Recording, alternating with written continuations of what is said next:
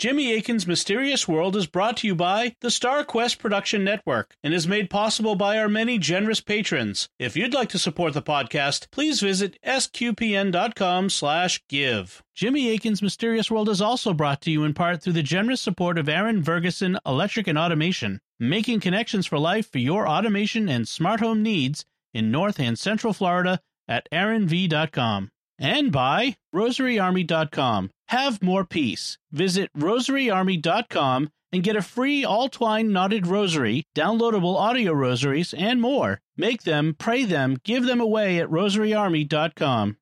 Previously on Jimmy Akin's Mysterious World. We're talking about the Pascagoula UFO abduction. Just over 47 years ago, two fishermen in Pascagoula, Mississippi saw a mysterious object descend from the sky and they were taken on board by strange creatures that seemed robotic. After the Betty and Barney Hill encounter, it's considered one of the most famous UFO abduction cases in history. We have numerous documents, tape recordings, and witnesses from immediately after the event. So, Jimmy, what theories are there about the Pascagoula UFO abduction?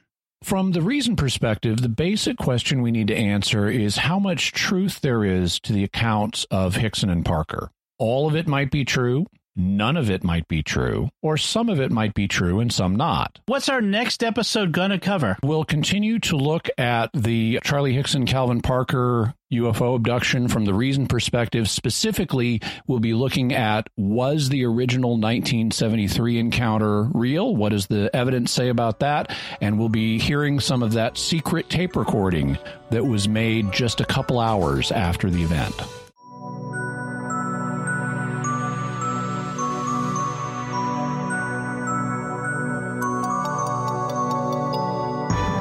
Listening to episode 128 of Jimmy Akin's Mysterious World, where we look at mysteries from the twin perspectives of faith and reason. In this episode, we're talking about the Charles Hickson Calvin Parker UFO abduction. I'm Dom Bettinelli, and joining me today is Jimmy Akin. Hi, Jimmy. Howdy, Dom.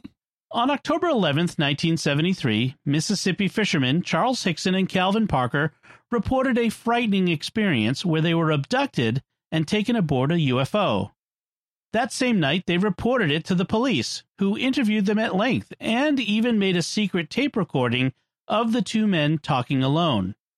Their sincerity impressed everyone, as did the fact that the younger fisherman, Calvin Parker, was nearly hysterical, and he later had a nervous breakdown that required hospitalization. UFO experts like Dr. J. Allen Hynek and Dr. James Harder were convinced the two men had a genuine experience of some kind. But, as always, skeptics are not convinced. So, what does the evidence say? Were Hickson and Parker hoaxing? Were they innocently deceived about the experience? Or could they have really been abducted by aliens? That's what we'll be talking about on this episode of Jimmy Akin's Mysterious World.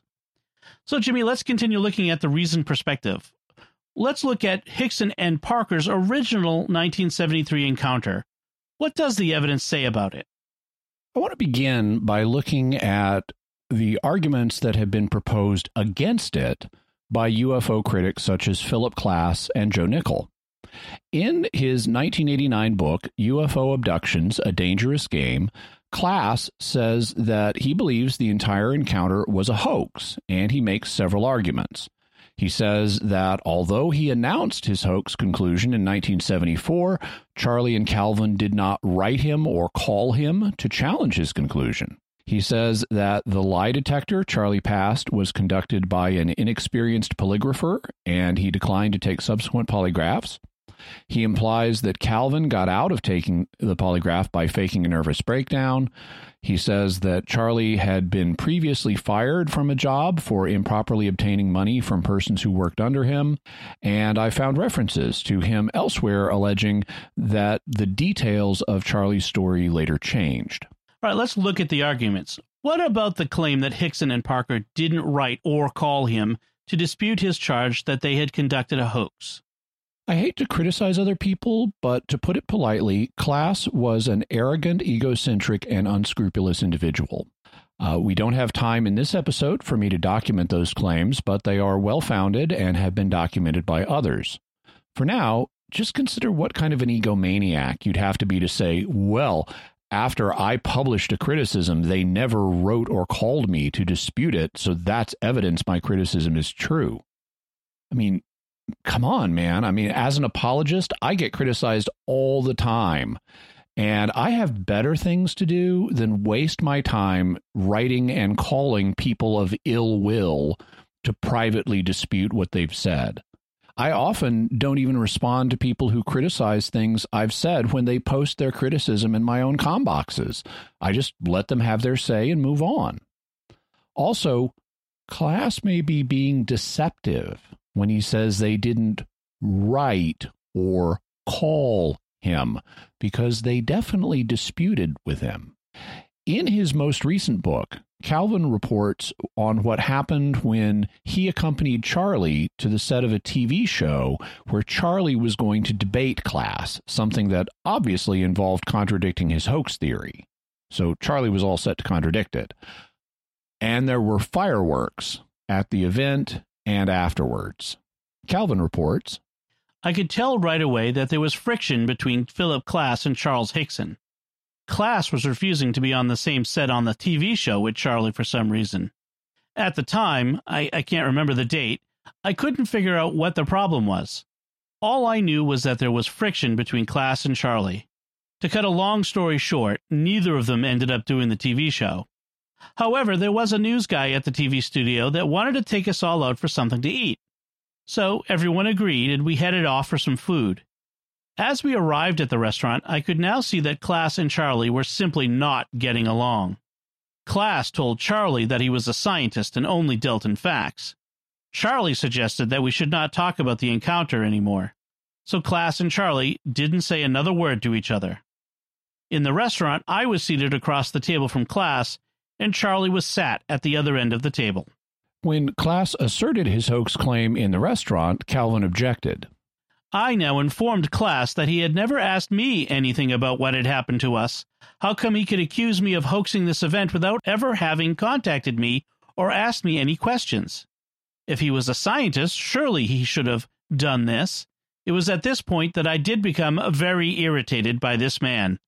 I did not like to be called a liar, and he didn't like it when I called him a fake scientist. At this point, I lost my temper somewhat with Philip Klass and told him in no uncertain words what I thought of him. Needless to say, we were asked to leave the restaurant before our food arrived. The ride home was very quiet, and I was very hungry. This was my first and last meeting with Philip Klass. So, according to Calvin, they did dispute his hoax theory to his face. And the tensions between them were so strong that not only did he and Charlie not end up debating on the TV show, but they got kicked out of a restaurant before they got to eat. So they did dispute Klass's hoax claim very forcefully. And even if they hadn't, the claim that they didn't write him or call him would have basically zero evidence as weight. You just don't have to answer all of your critics. And if you don't, it doesn't show them to be right. What about Klass's criticism of the polygraph that Charlie took? It's apparently true that the initial polygrapher was inexperienced. It's also true on later occasions that Charlie didn't always agree to be repolygraphed. However, both he and Calvin did take and pass polygraphs. Also, sitting for a polygraph is annoying and stressful, and I can't really blame them to not repeatedly redo polygraphs. I mean, just how many of these do I need to take and pass would be my response. Now, as we'll learn in an episode coming up really soon, I don't place much stock in polygraphs. Like hypnosis, it's a highly unreliable technique. But as we heard in uh, last episode in a clip from Sheriff Diamond, both of the men were willing to take polygraphs in the immediate wake of the 1973 event. That says something about their confidence level that they could pass such tests. Back, you know, in the 70s, these tests were even more highly valued than they are today. What about the claim that Calvin faked his nervous breakdown to avoid taking a polygraph? This is contradicted by several notable facts. First, Calvin was highly agitated after the initial encounter, as multiple people indicated, including Charlie, Sheriff Diamond, and other people who saw him immediately after the event. That was evident in the October 12th recording taken the day after the event of the interview with Sheriff Diamond, uh, which we heard last episode. He mentioned that Calvin was still so distraught the morning after he couldn't even talk to his mom on the phone. Second, Calvin was hospitalized to deal with his nervous breakdown, and his family had to pay for that. They were not rich people, which is why Calvin was doing a menial job that involved slinging a sledgehammer all day in a shipyard. And such people don't part with a precious commodity like money for frivolous reasons. The fact they were willing to pay for this hospitalization suggests the nervous breakdown was real. Third, the nervous breakdown happened immediately before his wedding to his high school sweetheart, and faking a nervous breakdown with a resulting hospitalization at that moment would involve a huge risk of derailing the wedding. Personally, I would much rather go to my fiance and say, Sorry, honey, but I was so nervous during the polygraph test that I blew it, rather than go to her and say, Sorry, honey, but I just had a nervous breakdown and had to be hospitalized as a result. The latter has far more ominous implications for a coming nuptial union than the former, so it's more evidence that the nervous breakdown was real. Fourth, Calvin was eager to take a polygraph very early on. As we heard in the October 12th interview with Sheriff Diamond, Calvin was willing to take a polygraph that night the night of October 11th, right after the encounter, but he was so wound up that it was deemed best not to do it right then. And fifth, Calvin did eventually take and pass a lie detector test. So, in light of all that, I, I can't credit this allegation. What about Klass's claim that Charlie had been fired from a previous job for improperly obtaining money from those who worked under him? In his 1989 book, Klass covers this extremely briefly and does not go into detail. So I did additional research, and apparently the charge was that a year before working at the Walker shipyard, Charlie worked at another place where he ostensibly borrowed money from his juniors with the promise to repay them by getting them promotions. Charlie flat out denies this account. According to him, he wasn't fired, he resigned from his position because of political jockeying on the job between him and other supervisors. He said that the other supervisors resented him because he was able to get his men promoted faster, and he was tired of dealing with the friction, so he resigned. The charge against him thus may have been something that jealous peers made up or simply suspected about him. Or it may have been accurate. But Klass doesn't have proof that this scenario is correct, and so we have two competing scenarios with no way to conclusively decide between them. However, I'd make two points. First, the fact Charlie was able to swiftly get a job at the Walker shipyard in a supervisory position is more consistent with the idea that he resigned his previous job than that he was known to have been fired for cutting illicit deals with his underlings. I mean, I wouldn't hire a supervisor who had been fired for doing that. Second, even if he was guilty of this charge, it wouldn't be proof that he was a UFO hoaxer, especially given the stigma in 1973 that attached to people who even reported seeing UFOs, much less being abducted by them. Since the only popularly known UFO abduction was the Betty and Barney Hill encounter, at the time, if you publicly claimed to be taken aboard a UFO, against your will, you were regarded as even more of a whack job than you would be today. Further, it wouldn't explain why Calvin would have gone along with the hoax since he didn't want it discussed with the press and his trauma after the event was apparent to all. So I don't find this allegation plausible. It's both unproved and would be inconclusive even if proved. Even though we haven't mentioned it explicitly thus far, what about the idea that Charlie and Calvin might have hoaxed the event out of a desire for attention or money? Let's deal with attention first. This theory could receive some support for Charlie, since he was willing to talk about the event in interviews and make public appearances like speeches at UFO conventions. However, it's contradicted by Calvin's extreme reluctance to speak about the event from 1973 to 2018, a period of 45 years. So, seeking attention wouldn't have been Calvin's motive. What about the idea that they wanted to make money? It's very easy for people to make this charge, especially when people publish books after an event like this. But most people don't have an understanding of how book publishing works or how little profit actually ends up coming back to the authors. Unless you're on the New York Times bestseller list, you're not likely to make very much. Writing a book is a lot of work, and 90% of the cost of the book goes to paying the printers, the editors, and the publishing houses. An author is lucky to make 10 cents on the dollar for the cost of a single book. And that's diluted even further if he has co authors, as was the case with Charlie's book, and to some extent with and Calvin's also. So they could expect their shares to maybe be cut by half. So unless they thought they had books that would sell literally millions of copies, they didn't stand to make much. And they didn't have books that would sell millions of copies. UFO books are a niche market that doesn't sell anything like that number of copies. Also, while Charlie did write a book in 1983, Calvin didn't do so until 2018, which is a strong signal that Calvin sincerely wanted to stay out of the limelight and wasn't trying to make money. What about the idea that Charlie made money in the interim? Nobody gets rich off the UFO speaking circuit. It's incredibly small, and people are lucky to cover their expenses. In his 1983 book, his co author writes Hasn't Hickson made a lot of money on this incident from his public appearances, interviews, etc.? No, he has not. Charlie has only appeared on national TV talk shows twice, and these customarily pay little more than one's expenses. The talks Charlie has given to churches, schools, and other gatherings, both public and private, have sometimes earned him a speaker's fee of a few hundred dollars.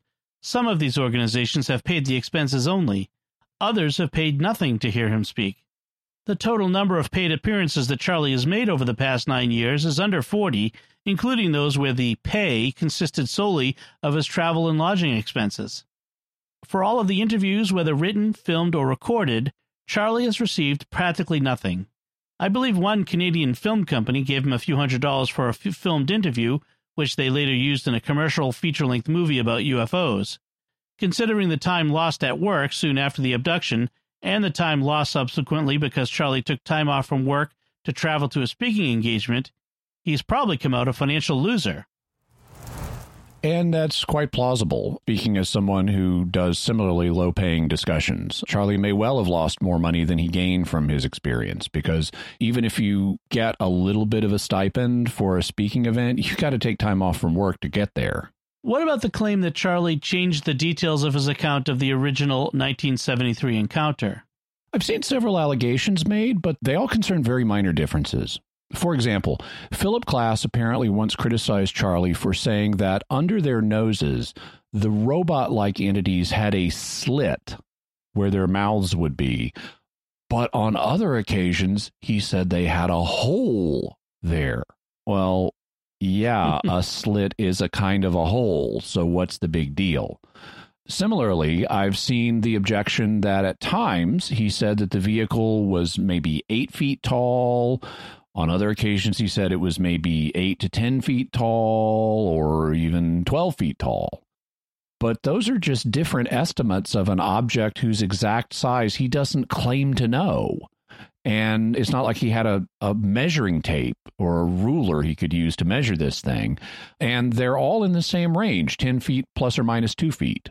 Also, skeptic Joe Nickell has noted that Charlie didn't always mention the eye injury that he had for a few days after being exposed to the extremely bright light on the craft. You know, he said that for a few days it was like he had a welding flash burn in thing in his eyes.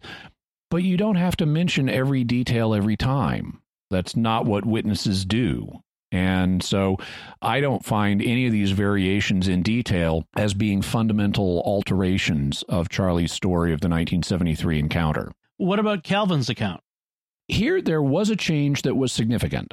Initially, both Charlie and Calvin said that Calvin passed out once the robotic entities grabbed him, and that he didn't have any memory of what happened until after he and Charlie were out of the ship. Later, they indicated that this wasn't true, that Calvin did have a memory of being taken aboard the ship, but he was so traumatized by the whole experience, he didn't want to deal with the police and the press about what happened to him, so they would minimize what happened to him in their story. It was thus a defensive lie to protect the fragile and emotionally overwrought Calvin. This is consistent with the fact that Calvin was very reluctant to speak to the press, and it's consistent with everyone's perception that Calvin was by far the more shaken up of the two, something that was being reported the day after the event took place, as we heard in the interview with Sheriff Fred Diamond.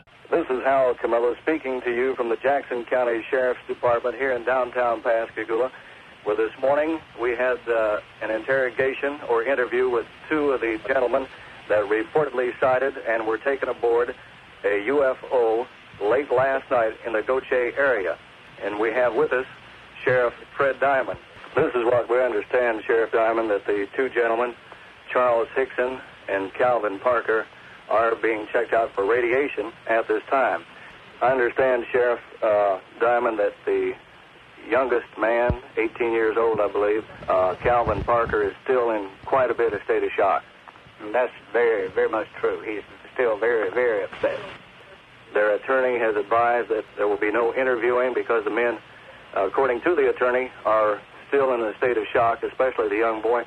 Everybody that we have talked to that have uh, talked to the men tend to believe their story. How about you? Yes, sir. I definitely believe their story. Did we have a lie detector test? Uh, I think it was the young one, the 18 year old man, uh, said he was willing to take the test even last night. That's very true, very true. And uh, he, he got very emotional up here this morning. I noticed, uh, especially, we keep talking about the 18 year old, and he is really upset by this situation. That's true. I got a call from his mother about uh, 45 minutes ago wanting to talk to him. And he's not even in the condition to talk to his mother at this time. They're going to the hospital, and I think they will give him something to quieten him down. So Sheriff Diamond thought the men, and particularly Calvin, would need a tranquilizer to help them settle down after the manifest trauma they experienced from the event. Normally, I would look upon a dramatic change in a person's story, like the change from I don't remember being taken aboard the craft to I do remember being taken aboard the craft, as a major sign that the story is being modified and thus may be false. However, in this case, I can understand up to a point why they might say this to protect Calvin and try to keep him out of it if we have confirmatory evidence that the overall experience happened. Do we have confirmatory evidence of the overall 1973 experience? Do we have a reason to think that the two didn't simply hoax it? There's evidence we should consider in several categories. First, here's a very minor point. In his books, Calvin Parker reports that the night of the encounter there was a full moon. And that's true. I checked when the October 1973 full moon was from Pascagoula, Mississippi, and it was at 10:10 p.m. on the night of October 11th, the night the encounter occurred. That's at least somewhat significant since the moon would only be considered full for a few days a month and half the time that would occur during the daytime rather than at night. So the chance of randomly guessing a nighttime full moon is less than you'd think. Still, though, it's a very minor point, but it does speak in favor of the truthfulness of the account rather than a pure hoax. Secondly, and more significantly, there's the way Calvin had his first book edited. He refused to write a book for many years, and it took the coaxing of his wife to get him to agree. He talks about how he finally agreed to do one after attending the funeral of a friend and at that funeral or visitation or wake, people approached him to ask about the 1973 encounter. He said, And I had signed the register, and there was people coming from everywhere wanting to talk to me, and we felt like that was really disrespectful yeah. to talk about this at this guy's funeral. He yeah. was a neighbor of ours. So after the funeral, we was on the way home. My wife said, maybe we should write a book. I thought, no, this fat boy ain't gonna write a book because, you know, I don't have the education to. And I had dodged this all these years from 1973 on, I never talked about this to family, to friends, to Yeah. no one. So it come after the wake. I got home and I didn't know more than get home. Then Philip had searched me down, been hunting me for years, wanting to interview me on another subject because he didn't think I would write a book. Yeah. So we talked about it, and he asked me if I would consider it. And of course, I was going to blow him off. I said, "Of course, I'll consider it. I'll let me find a ghostwriter or something." Yeah. But in the back of my mind, I was blowing him off, and I was blowing my wife off. I didn't really want to do a book. So he called back one day, and he said, "Why didn't you want to write a book?" I said, "Because everybody changes stuff. You know, you give a press release, time you get the press release out there, it's a hundred times more than what Yeah. it was and all. And I said, I will write a book. I do not want the book edited in no way. Yeah. And believe it or not, he agreed. Being a publisher, and a good publisher he is, he did agree not to edit the book. And in ways, that was a mistake for me because I could have let him edit the spelling and all Exactly. it, but I didn't. But people love this like it is.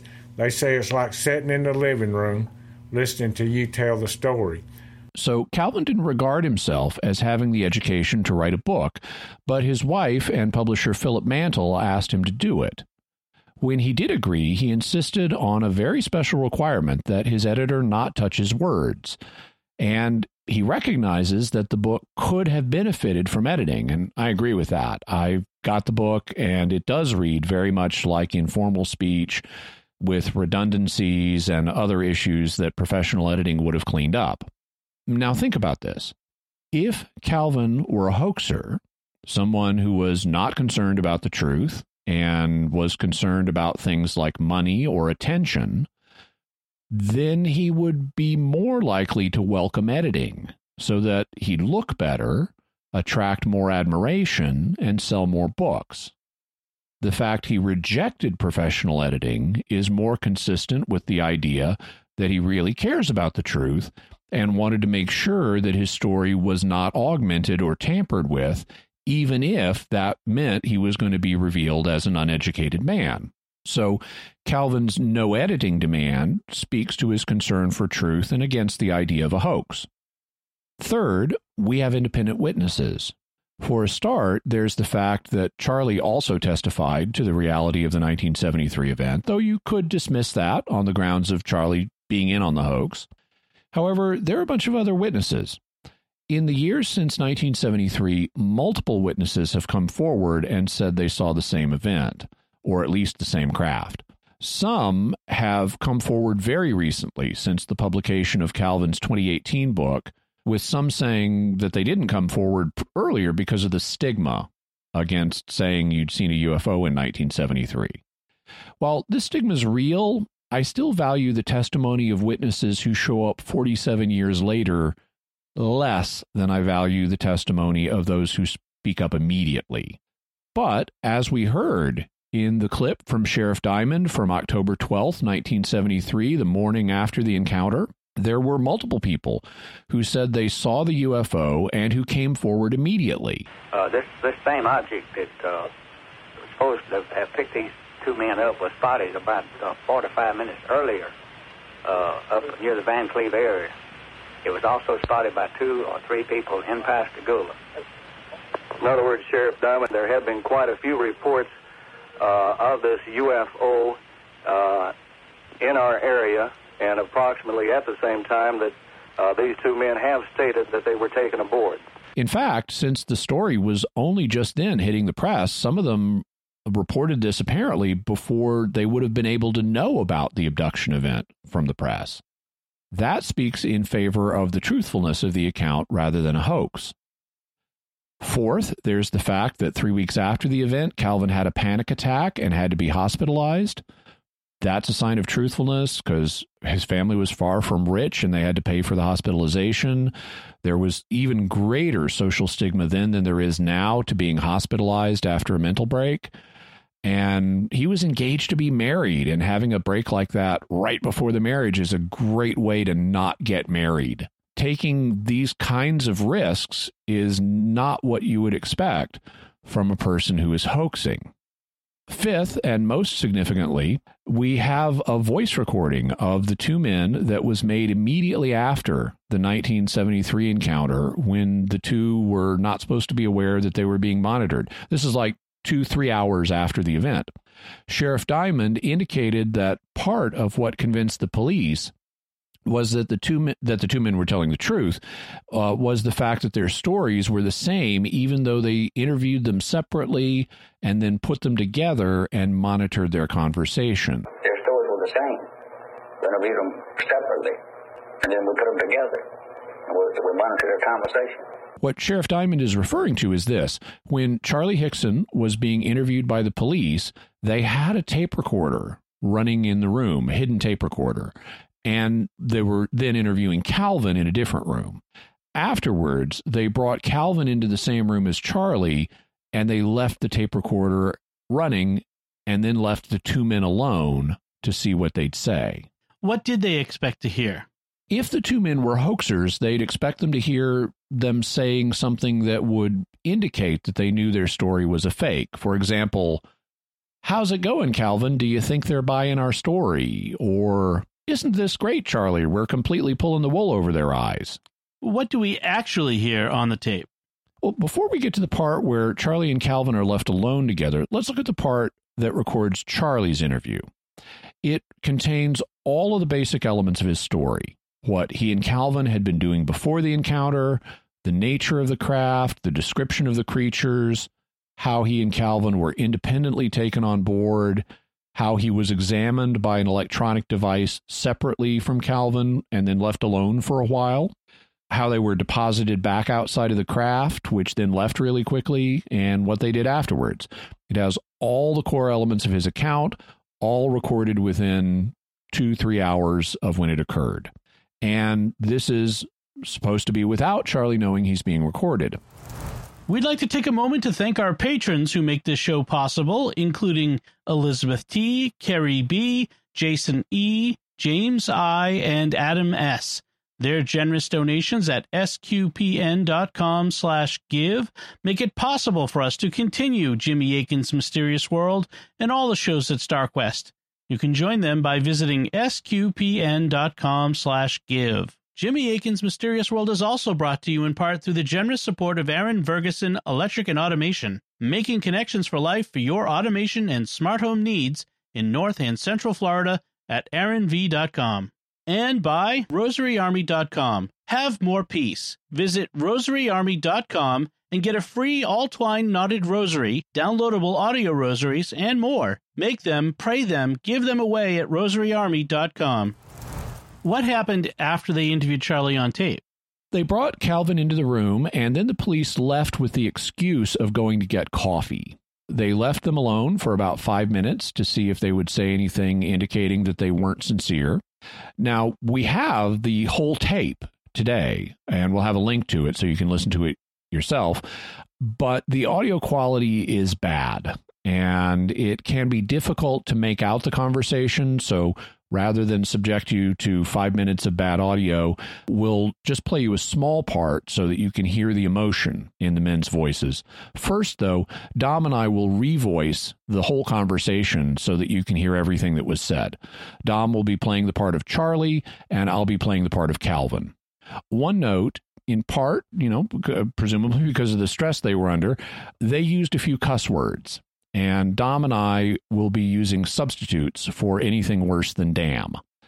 Don't let your imagination go crazy about what they actually said, though. This was 1970s cussing, which means it wasn't that intense by modern standards. I mean, neither one of them uses the F word, for example. Uh, having said that, here's their conversation from the night of October 11th, 1973, less than three hours after the encounter. We need to get over there and let me tell Blanche she. I'm telling you, man, that's something that'll scare you damn near to death, you know? Expletive deleted. You hear about something like that, but you can't believe it. Yeah, you hear about it. I know, Calvin. I know, but. You reckon it's something the United States could have up there? No, no, it just couldn't be. I, I don't know. Not what we seen, though. Not what we seen. It's something in the Air Force and all. I know it's up there, too, see? And this ain't gonna be the only time. It's gonna happen again. And until they. This evening, I like to had a heart attack tonight. I ain't blanking you. I know. I came near, damn near to dying. I know. It scared me to death, too, son. I just damn near crying right now. I can't. I know. It's something you just can't get over in a lifetime. See? Expletive deleted. What's so damn bad about it? Won't nobody believe it? I thought I'd been through enough of hell on this earth, and now I had to go through something like this, see? But they could have, you know, I guess they, well, they could have done anything to us. They didn't hurt me. You reckon why they just picked us up? I don't know. I don't know. I'm telling you, man, I can't take much more of that. I got to get home, get to bed, or get some nerve pills or something, see a doctor or something. I can't stand it. I'm about to go all to pieces. I tell you, when we get through, I'll get you something to settle you down so you can get some damn sleep. I can't sleep like it is yet. I'm just damn near crazy. Well, Calvin, when they brought you out of that damn thing and when they brought me out, well, I like to never in hell, you know, expletive deleted. I like to never in hell get you straightened out, man. My damn arms, I remember my arms, they just froze just like that. I couldn't move, just like I stepped on a damn rattlesnake. They didn't, uh, they didn't do that way though. They, oh boy, Lord have mercy. I passed out. I passed out. That's the first time in my life I ever passed out. Calvin says something inaudible, and it is. I've never seen nothing like that before in my life. It's something. You can't make people believe in that, though. I don't give a blank whether they believe it or not because I know. They'd better wake up and start believing. You're damn right. They'd better wake up and start believing. You're damn right. They'd better wake up and start believing. Because I seen them. I can't figure out the damn thing. Did you see how that door come right open in front of us all of a sudden? Yeah, I don't know how it opened, son. I don't. I didn't see no swing or. I don't know how it opened. I don't know how it opened. I didn't see it open. All I heard was this here zip. Have you ever seen something? Then looked around and damn blue lights, them sons of blanks was just just like they come out. I know, you can't believe it, and you can't make people believe it. I paralyzed right there. I couldn't move. They're going to believe it one of these days. They're going to believe it one of these days. It might be too late. I knew all along there was there was people from other worlds up there. I knew all along. I never thought it would happen to me. You know I don't drink. I know. I know that. We're going to be accused of being a damn dopehead and everything else cuz I know I ain't. Any very little I drink, and I drank some a while ago when I got out of the damn thing to settle my nerves. Calvin says something inaudible. And I'll probably take me a couple of drinks when I get to the house and make me sleep. I'll tell you something. If I thought it would help my nerves, I'd go drink something right now. When I get to the house, I'm going to get me another drink and make me sleep because I, I can't. I, I can't. It's something I won't never forget it. Look, what are we waiting for on? I got to go tell Blanche. Why did they say we had to wait? Uh, I gotta get to the house. I'm done sitting here getting so damn sick right now. I ain't blanking you. I gotta go to the house. Wait a minute. Let me go talk to him. So instead of saying things like, Do you think they believed us? or It's going well, we're putting one over on them, Charlie and Calvin were saying things like, Do you think the United States has anything like that up there? And I like to had a heart attack tonight. I came damn near to dying. I'm damn near crying right now. They could have done anything to us. I need to get to a doctor and pick up some nerve pills, all kinds of things like that. And just so you can hear some of this in their own voices, we'll now play a part of the actual clip for you, a short part. Because it's hard to hear, though, Here's the part of the conversation that you should listen for, and Dom and I will read it more slowly this time. Calvin starts by saying, You reckon they just picked us up? I don't know. I don't know. I'm telling you, man, I can't take much more of that. I got to get home, get to bed, or get some nerve pills or something, see a doctor or something. I can't stand it. I'm about to go all to pieces. I tell you, when we get through, I'll get you something to settle you down so you can get some damn sleep. I can't sleep yet like it is. I'm just damn near crazy. Well, Calvin, when they brought you out of that damn thing and when they brought me out, well, I like to never in hell, you know, expletive deleted. I like to never in hell get you straightened out, man. My damn arms, I remember my arms, they just froze, just like that, and I couldn't move, just like I stepped on a damn rattlesnake. They didn't, uh, they didn't do that way, though. They, oh boy, Lord have mercy. I passed out. I passed out. That's the first time in my life I ever passed out. Calvin says something inaudible, and it is. Now, here's the recording. Maybe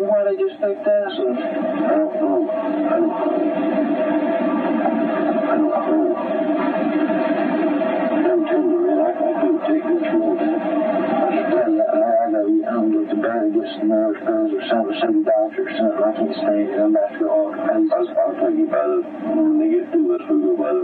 I, I'll get you something to settle you down with you sleep. I, I keep sleeping out like it. Look at that. Just, I'm just laying here crazy. But Calvin, it brought you out of that damn thing.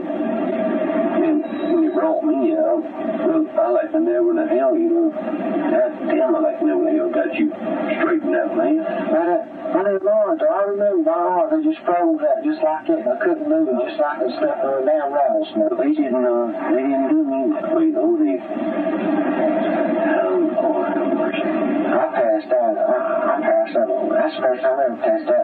So there are a number of interesting things here.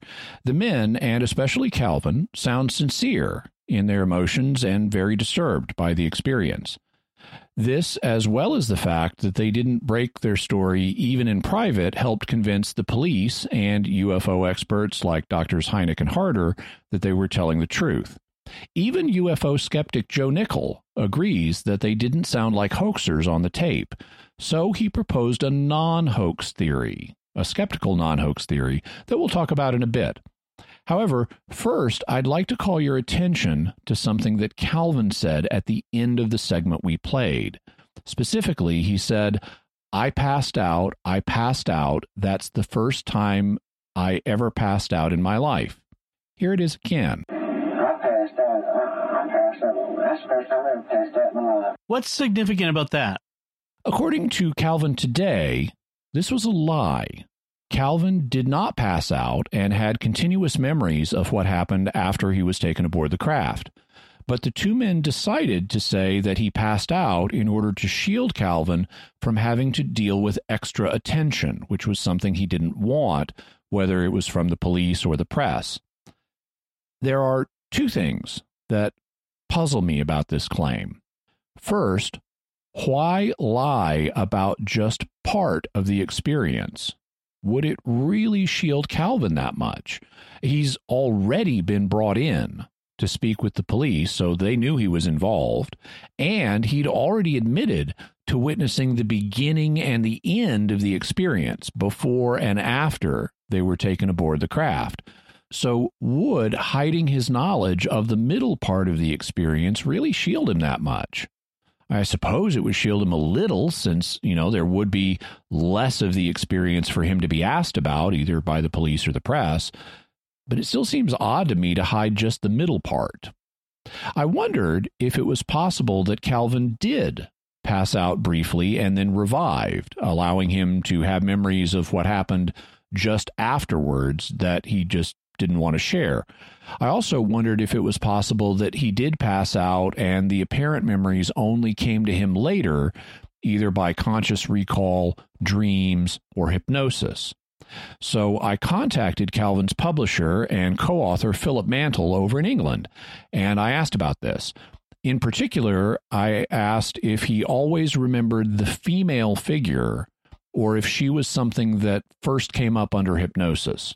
Mr. Mantle wrote back and said, Shortly after the incident happened in 1973, Charlie and Calvin decided to tell the authorities. They were not totally forthcoming. In order to protect his young companion, they said that Calvin had passed out and therefore could not remember the abduction on board the UFO. Calvin always remembered the female and the rest of the abduction, but continued with the story that he did not in order to try and keep the media away from him. Charlie mostly dealt with the media, and Calvin ended up in hospital just a few weeks later. So, in answer to your question, yes, Calvin always remembered the full details of the 1973 encounter, including the female being. One of the main reasons for writing the books was to tell his story in full for the first time. So he indicated that Calvin has said that he was conscious the whole time and the claim that he passed out was not true. What was the second thing that puzzled you about Calvin's statement on the secret tape? The secret tape is taken as evidence of the men's honesty since they presumably would not stick to a story they had crafted if they believed they were speaking privately and no one was listening. But if Calvin never passed out, then the two men were sticking to a story they had crafted to some degree on the secret tape. Even if everything else in the story was true, they were still sticking with an untruth by repeating the bit about Calvin passing out. Yet, why would they do that if they believed they were speaking in private? So I wrote back to Mr. Mantle and said, one further question, if I may. At one point on the secret tape, Calvin says, I passed out, I passed out. That's the first time I ever passed out in my life. It is puzzling why he would say this to Charlie if they believed they were speaking in private and both knew that he didn't pass out. I can think of several possible explanations, but could you or Calvin shed any light on why he said this during their private conversation? Mr. Mantle very graciously indicated that he would ask Calvin, and when he wrote back, he said, I spoke with Calvin the other night on Skype, and I asked him to clarify your question for me. Calvin and Charlie discussed what to tell people right after the incident. Calvin, of course, did not want to tell anyone anything. However, him and Charlie agreed that in order to protect Calvin, who was very distressed, they decided to inform everyone that Calvin had passed out and could not remember anything on board the UFO. Calvin could, of course, remember everything, and Charlie knew this. But it still puzzled me why Calvin would say this in front of Charlie when they were left alone, unless the men knew or at least suspected that their conversation was being monitored. So I asked Mr. Mantle about that, and he replied To the best of my knowledge, they had no idea they were being recorded. Calvin, by that point, was very distressed. Make of it what you will. There are a whole bunch of assumptions that could be made, I'm sure, but in the two years that I've known Calvin, I have found him to be an honest and honorable man. And from reading his books and watching multiple interviews with him, Calvin certainly comes across as a very down to earth, sincere man. But I think this does diminish the evidential value of the secret tape. We don't have any evidence that the two men found the tape recorder while they were left alone. We ought to hear a noise like a drawer being opened if that had happened, but we don't hear that. But Charlie and Calvin must have at least suspected that their conversation was being monitored either by tape or by someone listening in the hall or in another room. And that's what prompted Calvin to repeat the idea that he had passed out to bolster at least that aspect of his story. The question then would be were there other things they said on the tape that weren't true, but that they repeated to each other to bolster their story in case they were being overheard? Could they have been lying about the whole thing? I can't rule it out. However, we do have some evidence pointing in the other direction. They did pass polygraph examinations, and Calvin did so after he admitted to being awake the whole time. I still don't think very much of, of the evidential value of polygraphs, but that's something. The men impressed everyone as very sincere right after the event, and Calvin in particular impressed everyone as being sincerely freaked out. They also sound sincerely shook up uh, and trying to come to grips with what happened to them on the secret tape.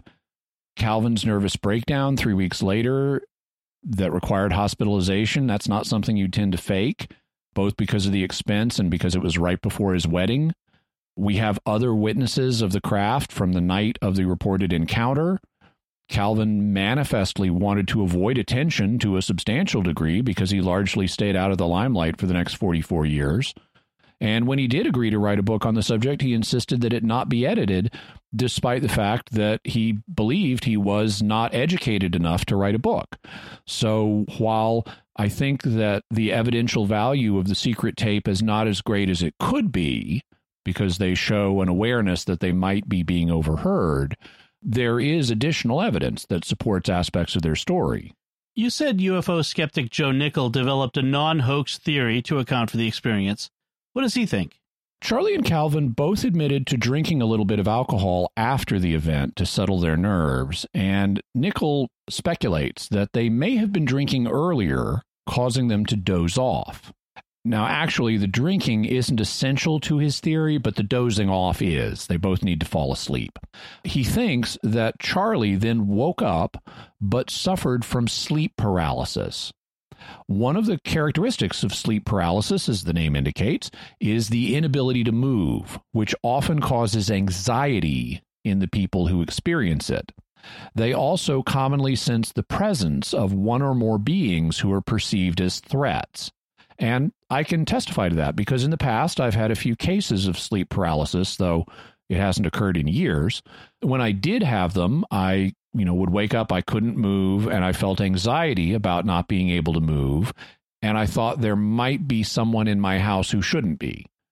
I thought it was a human in my house, but others have thought it might be a ghost or an alien. And so sleep paralysis is commonly proposed as an explanation for nighttime alien abduction encounters. In any event, Nickell's proposal is that Charlie dozed off, woke up with sleep paralysis, and the part of his brain responsible for dreaming created the alien abduction scenario, including his own paralysis, which was incorporated into the dream. That could explain Charlie's belief that he'd been abducted, but what about Calvin? It would be really unlikely to have two people both doze off, have sleep paralysis, and dream the same abduction scenario. It would, so Nickell proposes something different for Calvin. Unfortunately, he relies on the initial claim that Calvin passed out. He speculates that after passing out, Calvin woke up and Charlie told him that the two of them had been abducted and then managed to convince him of that. Calvin's apparent memories of the event were thus produced by what Charlie told him plus his own imagination. What do you make of Nickell's theory? Like anything else, it's possible. I don't find it particularly likely. In the first place, he adjusts elements of their story to fit his theory, like proposing that they'd been drinking all along in order to explain why they passed out together, though neither of the men seemed drunk when the police interviewed them. Second, even if the two guys did pass out or just fall asleep while fishing, and one of them had a sleep paralysis experience, how easy would it be for him to convince the other that they had both been abducted by a UFO? I mean, imagine yourself in that situation. If you and your fishing buddy fell asleep and suddenly he's telling you that you were both abducted by a UFO, how easy would it be to convince you and get you to manufacture memories of the beginning and end of the experience. Third, according to what Calvin later claimed, he never passed out, in which case he was conscious the whole time and thus would not have had the kind of missing time that Charlie's dream scenario would need to be convincing to him. I mean, imagine that just your fishing buddy falls asleep, and when he wakes up, he tries to tell you that you were both just abducted by alien robots even though you've been awake the whole time and have no missing time? Uh, which would be more likely that you'd say, wow, you're right, or dude, you were just dreaming. So I don't think that Nickell's non hoax theory is particularly promising. Is there any other evidence that could help settle the question? Potentially. After Calvin released his first book in 2018, Dr. Hynek's Center for UFO Studies, or CUFOS, did some digging in their files, and they found a document from right after the event. It describes a physical examination made of the two men by Dr. Harder, and he sent a copy to Dr. Hynek, which is why it was in CUFOS's files. You'll recall that Charlie reported being injected by a tranquilizing and paralyzing agent in his left arm. Calvin also thought he had been injected in the arm, but in the secret tape, he compares his sudden paralysis to stepping on a rattlesnake, an image that involves his feet. Here's what Dr. Harder's document said. Approximately 72 hours after Charles Hickson and Calvin Parker had been abducted into a strange glowing object by humanoid type beings, certain markings were found on their bodies of which both men could not account for their presence when questioned about them. At the time of questioning, these two men both still showed signs of being in a mild state of shock. Both men's pupils showed signs of being dilated, and the reactions to light by the pupils were very slow in relation to what they should have been, suggesting that their eyes had been affected by the artificial intense lighting inside the craft. Their reaction time to certain stimuli response activities was also very slow. Three puncture type marks were noted on Charles Hickson's left arm as indicated in the photos that were taken in his home night, that night by me in the presence of his wife and son in law and the son in law's wife, and Calvin Parker. A close examination revealed that the epidermis had been tri- penetrated as if by a needle like device in several different areas of the left arm at the same time. Certain sections of the epidermis had been removed in a circular fashion, although very small sections which could have only been observed by close inspection. The rest of Charles Hickson's body was also inspected. No other marks or rashes were noted. Calvin Parker's body was also carefully inspected. Puncture type marks of the same fashion were noted on the inside of his left foot as indicated in the photos. No other marks or rashes were noted on the rest of his body except for naturally occurring blemishes and pimples. So there apparently was some unusual physical evidence found on their bodies in the form of puncture marks on Charlie's left arm and Calvin's left foot. So, Jimmy, what's your bottom line on the Pascagoula UFO abduction mystery? I'm cooler towards the things that the men reported under hypnosis and in later years, but the original 1973 encounter is one of the better documented UFO abduction cases. The secret tape does not have the kind of evidential value it otherwise could, since Charlie and Calvin apparently at least suspected that their conversation was being monitored. It could be that they were hoaxing, but there are notable pieces of evidence pointing in the other direction. These include the way the two men struck everyone at the time, and especially Calvin's panic about the event, the other people in the area who witnessed the UFO the same night, Calvin's later nervous breakdown and hospitalization, the marks that Dr. Harder found on their bodies shortly after the event, Calvin's manifest desire to avoid attention for decades, and the no editing policy he insisted on for the book when it was finally published. So, Jimmy, what further resources can we offer to the listener on this topic? We'll have a link to Calvin Parker's book, Pascagoula, The Closest Encounter, and the follow up book, Pascagoula, The Story Continues. Also, Charles Hickson's book, UFO Contact at Pascagoula, the Pascagoula documentary that Calvin recently participated in, interviews from both 1983 uh, and 2002 with Charles Hickson, webpage on the Pascagoula abduction and the history of wildlife tracking and mechanical telepathy, and Joe Nickell's skeptical view. Also, a podcast that Calvin Parker recently did, and the Pascagoula full moon calculator, so you can verify my calculations of when the full moon was. All right. So uh, let's move on to our mysterious feedback. This time we're hearing feedback on our episode on Father Rodrigue, the Apostle of the Last Time. And the first feedback comes from Sean, who sent this email. I just listened with fascination to your latest episode about Father Michel Rodrigue, and with horror in hearing a Roman Catholic priest who is clearly, in my opinion, a seriously disturbed fantasist.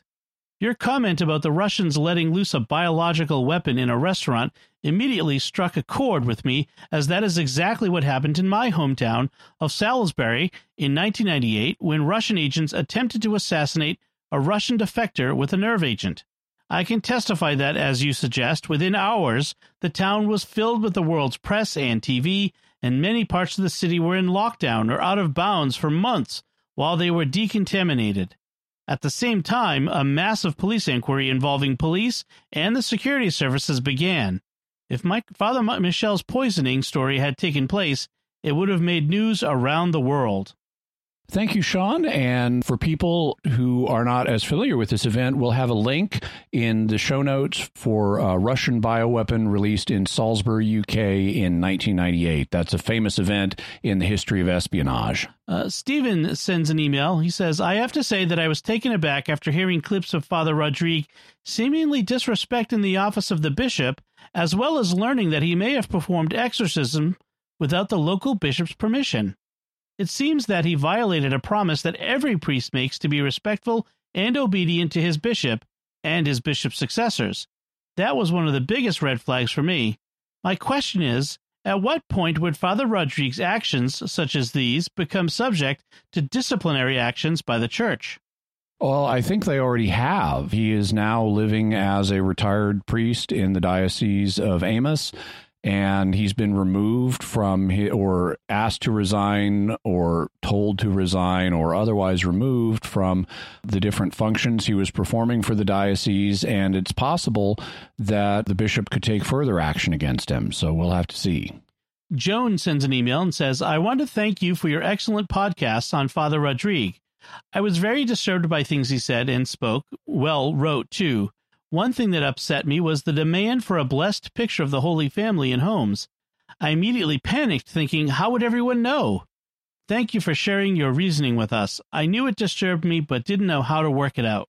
Thank you, Joan. I'm glad that uh, the episode helped you get some peace about that. Zverker writes on YouTube Well, as a Catholic in a state of grace, I have nothing to worry about. Either October will pass without anything out of the ordinary happening, making Father Michel Rodriguez fraud, although he will probably adjust his predictions, or the illumination will take place, which would be a great grace and mercy from God. A win either way. Indeed, although I should point out that Father Rodrigue didn't say that the illumination of conscience specifically would happen in October. He said great things would happen in October that are apparently are part of his overall scenario. So, unless things in his scenario start happening, and we're recording this in October, but if you're listening to it in November and we haven't modified it, guess what didn't happen in October? Th- things in Father Rodrigue's plan. I'm making a prediction. We will not have to modify this episode. yeah. All is Grace writes on YouTube I appreciate this episode. I have enjoyed and gotten a lot out of much of the Countdown to the Kingdom videos, but something about Father Michel Rodrigue's videos did not set well with me and gave me an uneasy feeling. I like that you mentioned your amicable interaction with Daniel O'Connor. I really appreciate him. Yeah, I really appreciated him too, and Christine Watkins. They both were very classy, even though it was obviously both of the episodes were ones where to one degree or another, it was a sensitive issue because I was going to be critiquing these things. They were both very amicable and very helpful and just really both displayed a lot of class. Uh, Chip writes on YouTube I will say that I'm in my 30s and have numerous memories from when I was three and four years old that are reasonable and clear, and that I think are reasonably reliable, so I can't share your skepticism about that particular detail. I think you missed one major implausibility in the story about the woman that he resurrected at Mass, although that story was so full of ridiculous details that I can't blame you for overlooking one of them. There is absolutely no way that the doctors would have pronounced her dead on the scene. I know that on TV shows, you always see people doing improper CPR for 30 seconds and then giving the person up for dead, but that's not how CPR really works. CPR rarely revives people. Its real purpose is to keep a person with no breathing or heartbeat alive until you can get them to a hospital. You pointed out that according to the story, they, they did call the paramedics and that the hospital was about 12 minutes away it would have been a serious stretch of credibility for even one doctor to have pronounced her dead under those circumstances.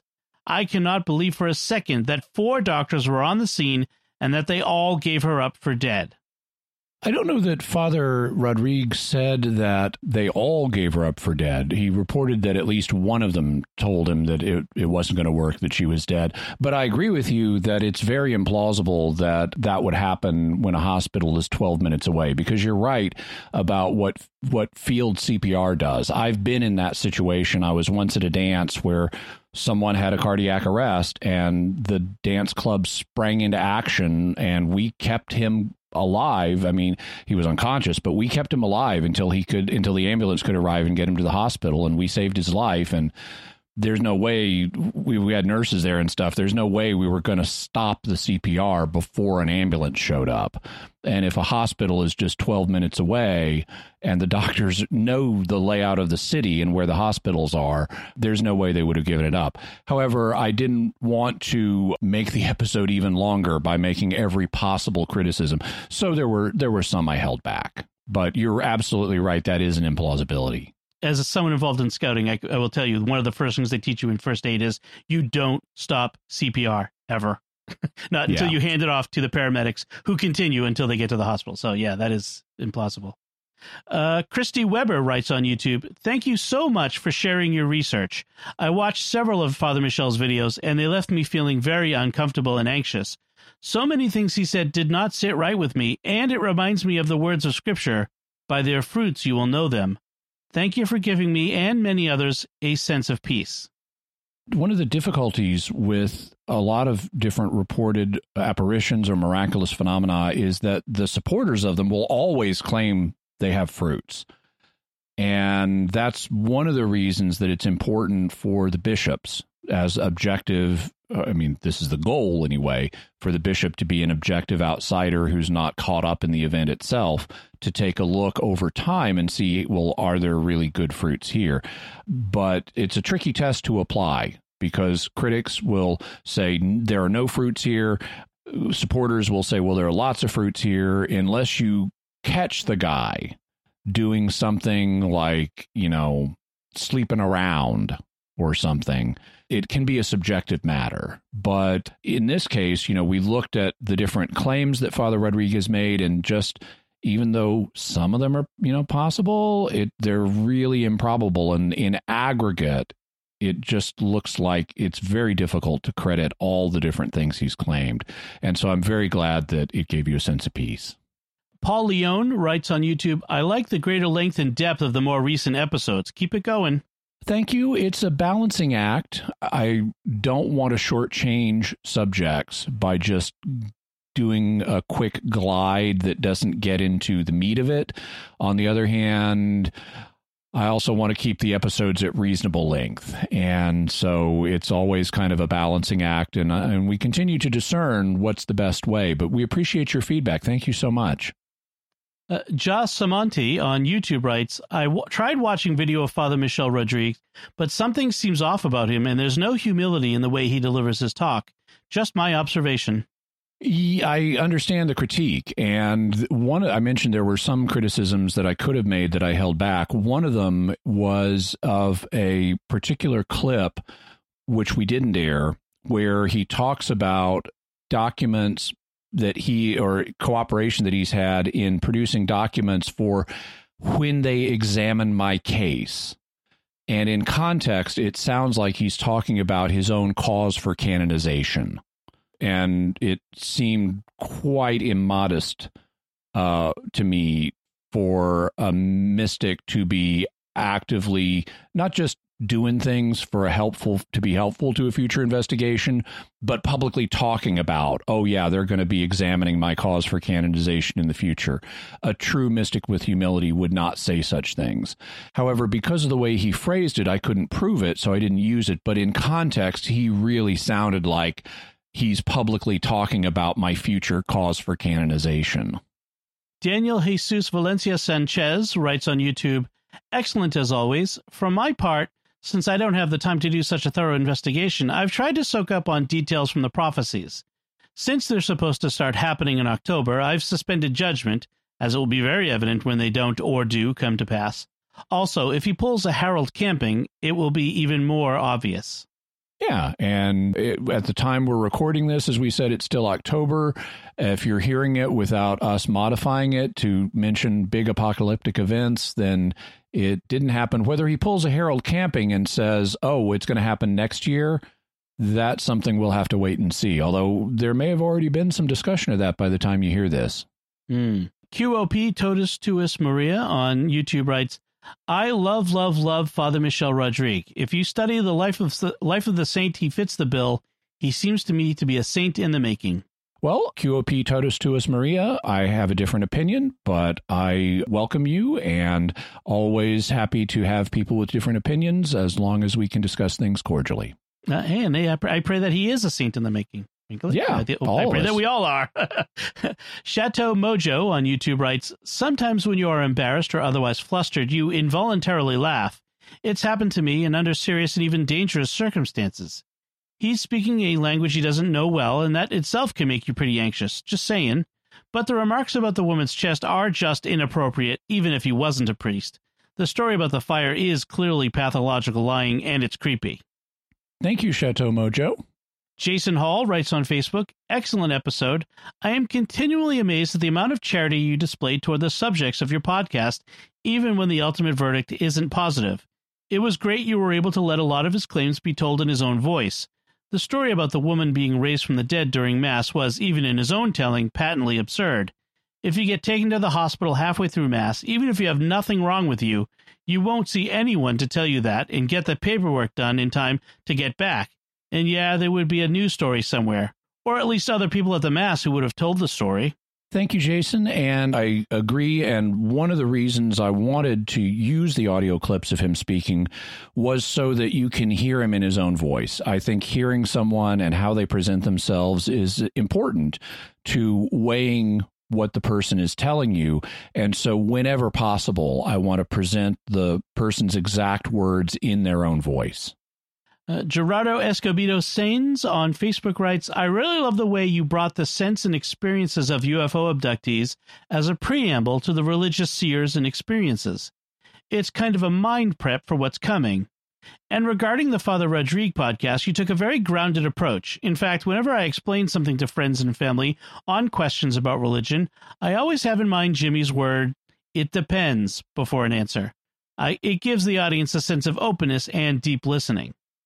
Thank you, Gerardo. I'm glad that you appreciated what we were trying to do by making the comparison to UFO contactees and seeing what lessons could be learned from that field that we then might be able to apply in looking at apparitions. It was originally the Father Rodrigue and warning episodes were going to be one thing, but as I developed the outlines, I realized they needed to be two things.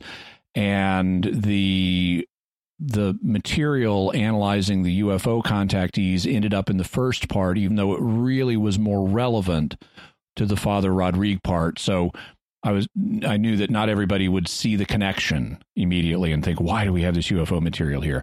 But it would ultimately pay off. And so I appreciate that you recognized what it was for once you got to see the whole picture. It wasn't extraneous. I think that we can learn different things by looking at parallel fields. In terms of me saying it depends, I guess I say that sometimes, but people often aren't aware of the details of their own idiolect their own personal manner of speaking. I know that the Emperor Augustus was famous, and we have this like in Suetonius, uh, but the Emperor Augustus was famous for saying things like quick as boiled asparagus that were kind of characteristic of him. And, you know, asparagus, since it's very long and thin, it has a high surface area ratio that makes it easy to boil quickly. But he seems not to have been aware that he was saying this phrase a lot. But uh, if I uh, do encounter more of my own idiolect, I'll let you know quick as boiled asparagus. he obviously knew how to cook asparagus, that's for sure. Yeah. well, thank you everyone for your uh, feedback. That is uh, most appreciated. Jimmy, what uh, do we have for mysterious headlines this week?